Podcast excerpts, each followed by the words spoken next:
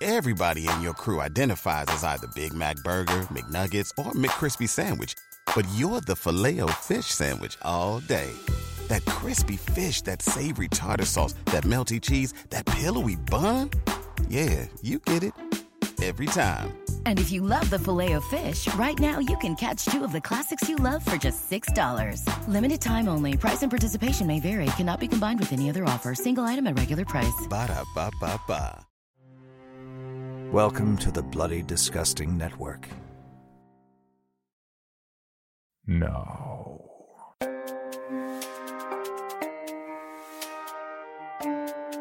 This is Creepy, a podcast dedicated to sharing the most famous, chilling, and disturbing creepypastas and urban legends in the world. Whether these stories truly happened or are simply fabrications is for you to decide. These stories may contain graphic depictions of violence and explicit language. Listener discretion is advised.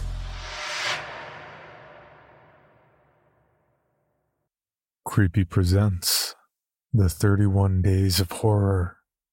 Day 29 Sunflowers. Written by Isabel Pereira.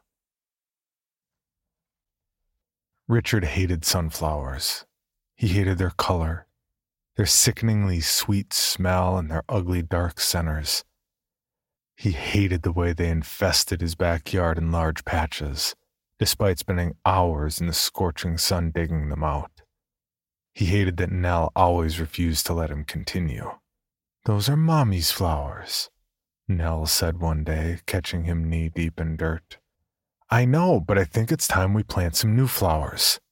He stopped, leaning on a rusty shovel. I was thinking maybe some wildflowers or lavender. We can plant whatever you like. I want Mommy's flowers. So he was forced to stare at Mommy's flowers, watching them twist and turn in the breeze, devouring every last bit of yard that was left, saturating his property with their violent color.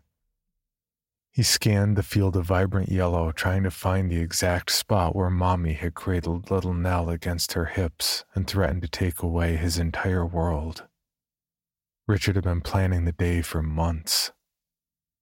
Nell's sixth birthday was looming, and he wanted to ensure his only little girl would have a wonderful day. He put in for the day off six weeks earlier. He called Main Street Bakery at least three times a week for two weeks to verify his cake would be ready on time. And when the day finally arrived, he stood in front of Nell's school an hour before dismissal to make sure he wouldn't miss her. He did all these things because he loved his daughter, and he wasn't sure if his wife, who rarely seemed to know what day it was lately, had planned anything at all. Pulling up to the house, Richard barely put the station wagon in park when Nell forced the door open and ran into the house, dropping her pink book bag in the doorway. Richard shook his head, scooped it up, and tossed it into the corner. Nell, he said, hanging up his jacket. How many times do I have to tell you to put your things away? Someone could. Sh-. Nell's piercing scream from the kitchen made the blood freeze in his veins. Mommy! Mommy! Mommy! Not today, he thought. Please, not today. Tearing down the hall, Richard ran into the kitchen, stopping just short of colliding with his daughter.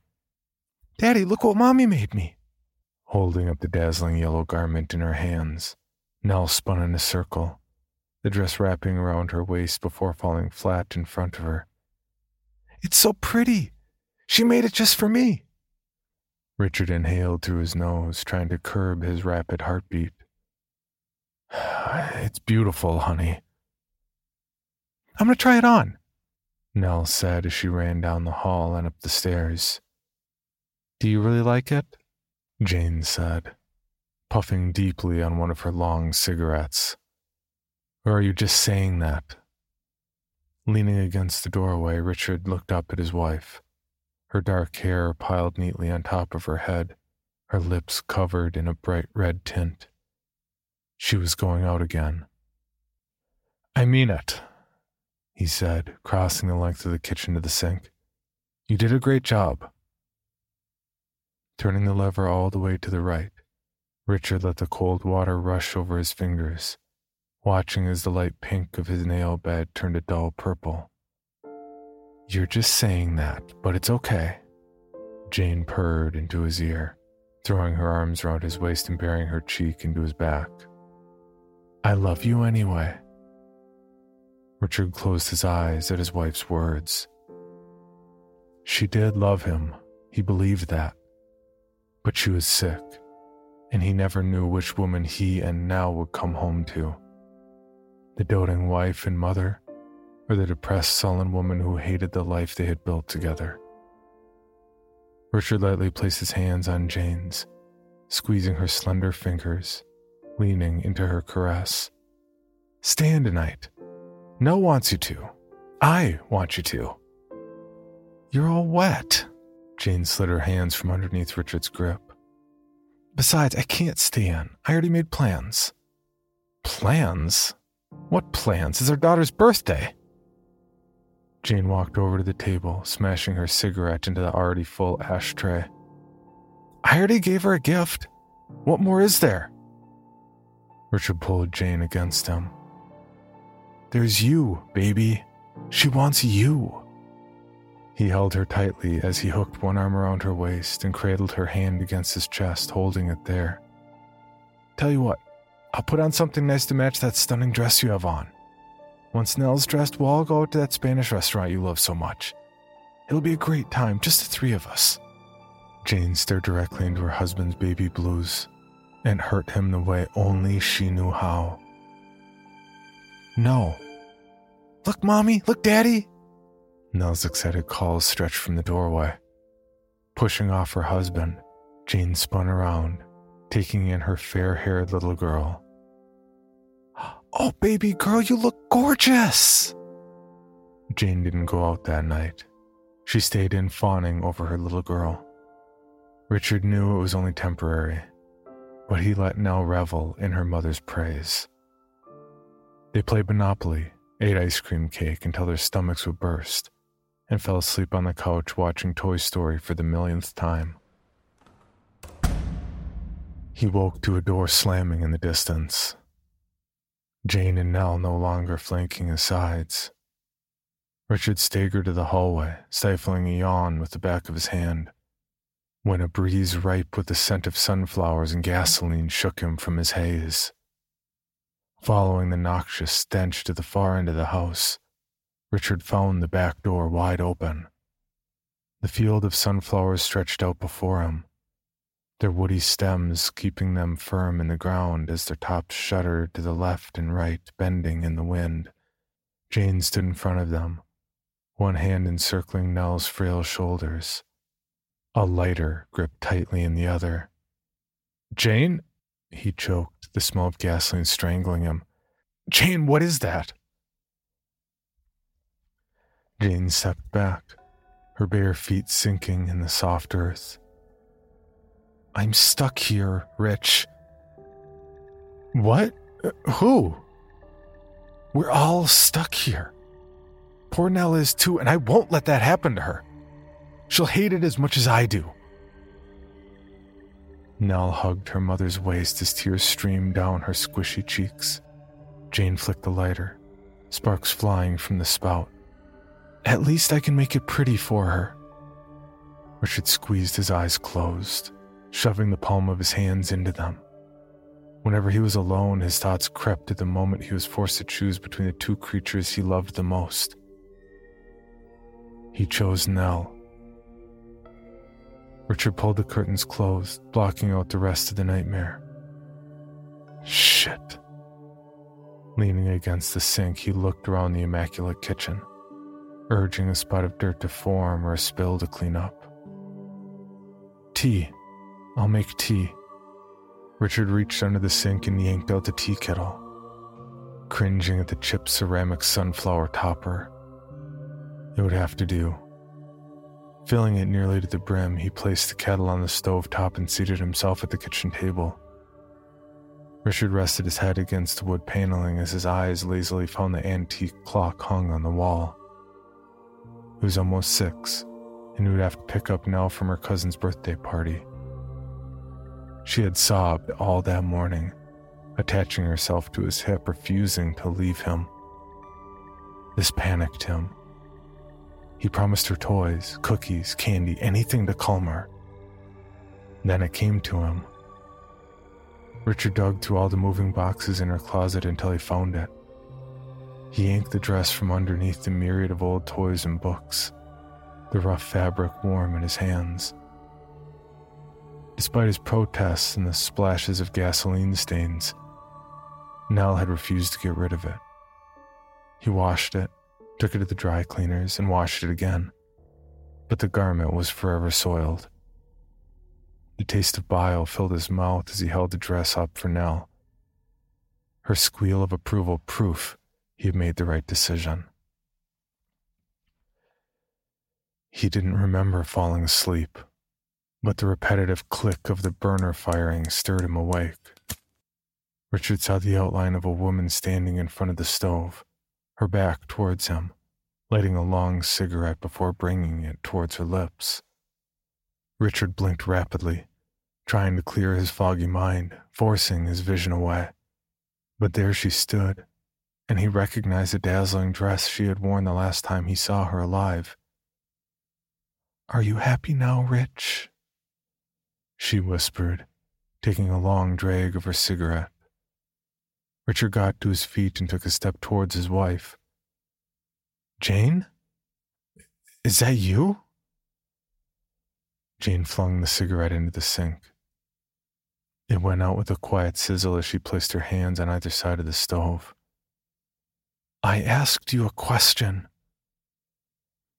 Richard stared at the back of his wife and watched as the hair that was neatly perched on top of her head fell to her shoulders and the hem of her dress began dripping, creating a puddle around her feet. He reached for her, every ounce of his body aching to hold her, but her hand flew to his face. You've done enough! Stopping in his tracks, he inhaled deeply and began to gag, the smell of burnt flesh and gasoline filling the tiny space. Jane peeked over her shoulder, only her black eyes visible. You did this. Jane, no, I. He couldn't breathe. His lungs craved clean air. He stumbled against the table and fell to the floor, smacking his head hard against the tile. Jane's shoulders shook as a chuckle escaped her petite body. She turned toward her husband. The right side of her body charred and black. Her face melted into a permanent scowl. She stalked closer as he scurried backwards on his elbows. You wanted me to stay. She gave him a wide grin, her skin cracking, forming deep fissures along her jaw. Now I can never leave. Please. He cried as the stench of burnt flesh smothered him. She stopped just inches from his body as the grin slipped from her face. Now I can never leave! Jane twisted her hands into claws and lunged for Richard. Throwing up his hands, he twisted wildly, causing him to fall out of his chair. Richard scrambled to his feet and inspected the kitchen, searching for any signs of his dead wife. He was alone. Jesus Christ, Jesus Christ. He rubbed the sleep from his eyes, turning in circles, examining every surface. Holy Jesus!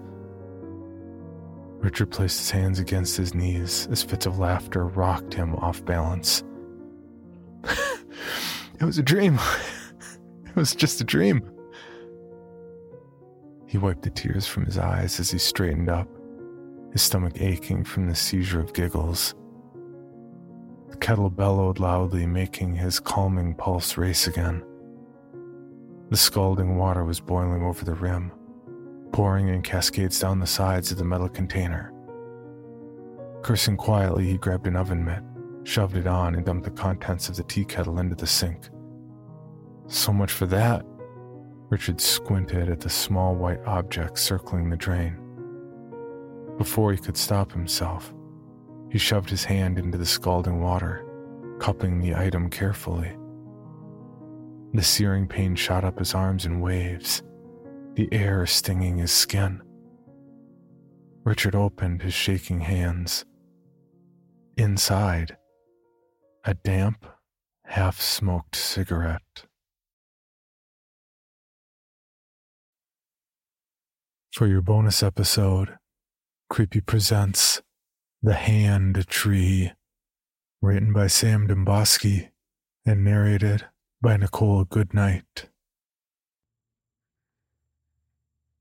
The hand tree was a white ash tree, about 50 feet tall and nearly as wide, that sat outside the courthouse of the town in which I grew up.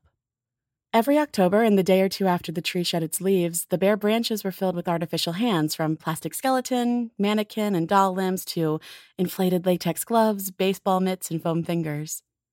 This tradition began before the founding of the town, with photographs from as early as the 1850s showing residents assembled around the decorated tree in the days leading up to Halloween. Although the tree in the photographs is younger and smaller, and the hands are leather, sticks, and burlap, the practice was the same. No one knew where the tradition came from, but that never seemed to matter. When the tree was sufficiently full of hands, other Halloween themed items were added. Cards, buckets of candy, and small decorated pumpkins were attached to the hanging limbs as if offered by the tree. I remember being little and trying so hard to reach the prizes in the lowest branches, and the pride I felt when I was finally big enough to take a pumpkin and hand it to my younger brother. It was painted with a big black jack o' lantern smile and dangled from the finger of a glow in the dark skeleton. My brother was delighted and ran to show it to our parents. I felt so tall. In 1955, the mayor had a custom hand shaped pinata created to add to the display on Halloween Day to serve as the last stop on the community decided trick or treating route. This became an annual event, and it was the mayor's responsibility each year to provide a similar offering to the town's children. My grandparents told me how exciting it was that first year to see a tradition be born, to watch it grow with the tree. Three years later, the mayor at the time, someone who had not grown up here with the tree, attempted to relocate the final celebratory spot to his home, hanging the required pinata from a large tree in his front yard. The hand tree was, he said, strange and disturbing. He was promptly replaced in November. This mayoral decision became the last push for support of any candidate seeking re election. Maintaining tradition is important to the voters. In 1966, the town's elementary school principal had the entire student body create paper handprint turkeys with written descriptions of what they were thankful for to be included on a Thanksgiving display. Local government, charmed by the idea, suggested these be hung from the hand tree once the Halloween decorations were removed. Gradually, it became customary for every resident of the town to create one of these turkeys to be hung from the hand tree each November. They were left up until rain and snow drained the ink from them, until they were just blank, white hands.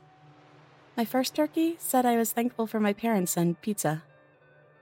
In 1976, the school's first grade class created hand shaped ornaments out of salt dough to be taken home and hung from each family's Christmas tree. After that, every first grade child made an ornament. My parents were in that first class. We still have their ornaments as well as mine and my brother's. Everyone keeps and hangs their ornaments. Salt dough is heavy and they weigh down the branches, but a fir tree can't help being weaker than our ash.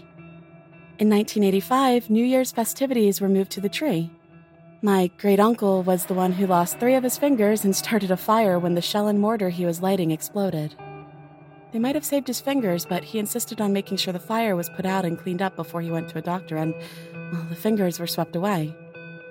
Fireworks were promptly outlawed for fear they might hurt the tree. On Valentine's Day, 1993, a young couple was married under the hand tree. Soon, everyone was married under the tree. People who were already married renewed their vows under the tree. Then, each year, every couple renewed their vows under and to the tree. Officiants were no longer needed. On the first day of spring in 2000, all other trees within the town limits were cut down and used to build a fence surrounding the area. That was the last year any other tree lived among us. I was eight at the time. Although I was too small to do much, I helped pick up fallen sticks and leaves and add them to the bonfire. With no more Christmas trees on which to hang our ornaments, we started wearing them like necklaces. We were our own trees. As Easter of 2006 approached, Palm Sunday was renamed to Ash Sunday, and the usual Easter tales were replaced with the narrative of the hand tree and its annual spring renewal. In the next two years, the town's church was dismantled, and all services were moved to the tree. When I was 16, every resident of the town was rebaptized at the tree. I remember being dipped in the inflatable pool and opening my eyes as I emerged, looking up at the tree and its clusters of white flowers. It looked like the tree was the whole sky, full of small, white clouds. We celebrated Memorial Day in 2011 by exhuming every grave in the town cemetery and removing one hand from each corpse to hang from the tree. It was hard to fit them all. My mother and I dug up her father's grave. We took his right hand so the wedding ring wouldn't fall off his shriveled left. I placed him as high up in the tree as our ladder could reach. I wanted him to be among those small white clouds. I thought it must have looked like heaven. In 2015, a baby was born on Father's Day. The parents, deciding the child should be named by its father, took the newborn to the hand tree. The tree named him Joseph. The same year, I had a baby, and her father and I took her to the tree. I asked the tree for a name, but I didn't hear anything. The father heard Hannah. He named her Hannah. The town celebrated Independence Day in 2018 by closing the courthouse. Lawyers were no longer needed. Judges became hands of the tree. We didn't need the constraints of a flawed legal system when we had the hand tree. No criminal made it past the building steps anymore. Their hands were added to the tree. When Hannah asked me why we put all the hands in the tree, I said, people used them to do bad things, so they were taken away. In August of 2020, COVID finally made it to our town. The sick would cut off a hand and hang it from the tree in hopes they would get better quickly. My father was too sick to do it himself, so I helped him with the cutting and stayed with him after while Hannah took the hand to the tree. He died a week later, but I was happy knowing we had gotten his hand to the tree in time. In September of this year, the tree started to die. At first, we were sad, but now we are thankful. In our hearts and our faith, we have always been parts of the tree. Our trunks will be its trunk, our limbs will be its limbs. My birthday is here, and I will celebrate by adding myself to the tree. I only hope when spring comes that I will bloom with clouds of white flowers. I hope the children look up at us and see the whole sky. That will be heaven. For even more from Creepy, including how to submit your own story for consideration, please visit creepypod.com. You can also follow us at CreepyPod on social media and YouTube. All stories told on this podcast are used under license and may not be rebroadcast or distributed without the express prior written consent of the story's author. Please contact us at creepypod at gmail.com for further information on obtaining the rights necessary to rebroadcast or distribute a particular story.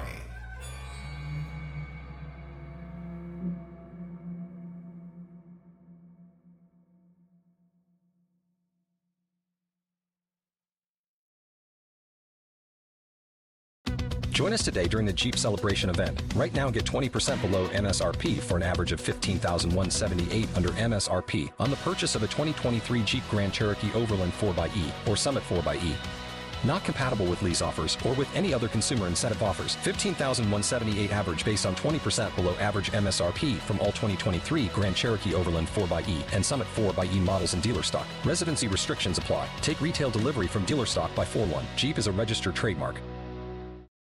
Item number SCP 5186. SCP 7160. SCP 7533. Object Class Euclid. Keter. Safe. Special Containment Procedures. spreading across the hemisphere and kicking up vast amounts of ash and dust. the only thing I could hear was at 7219 laughing. Do you remember your name?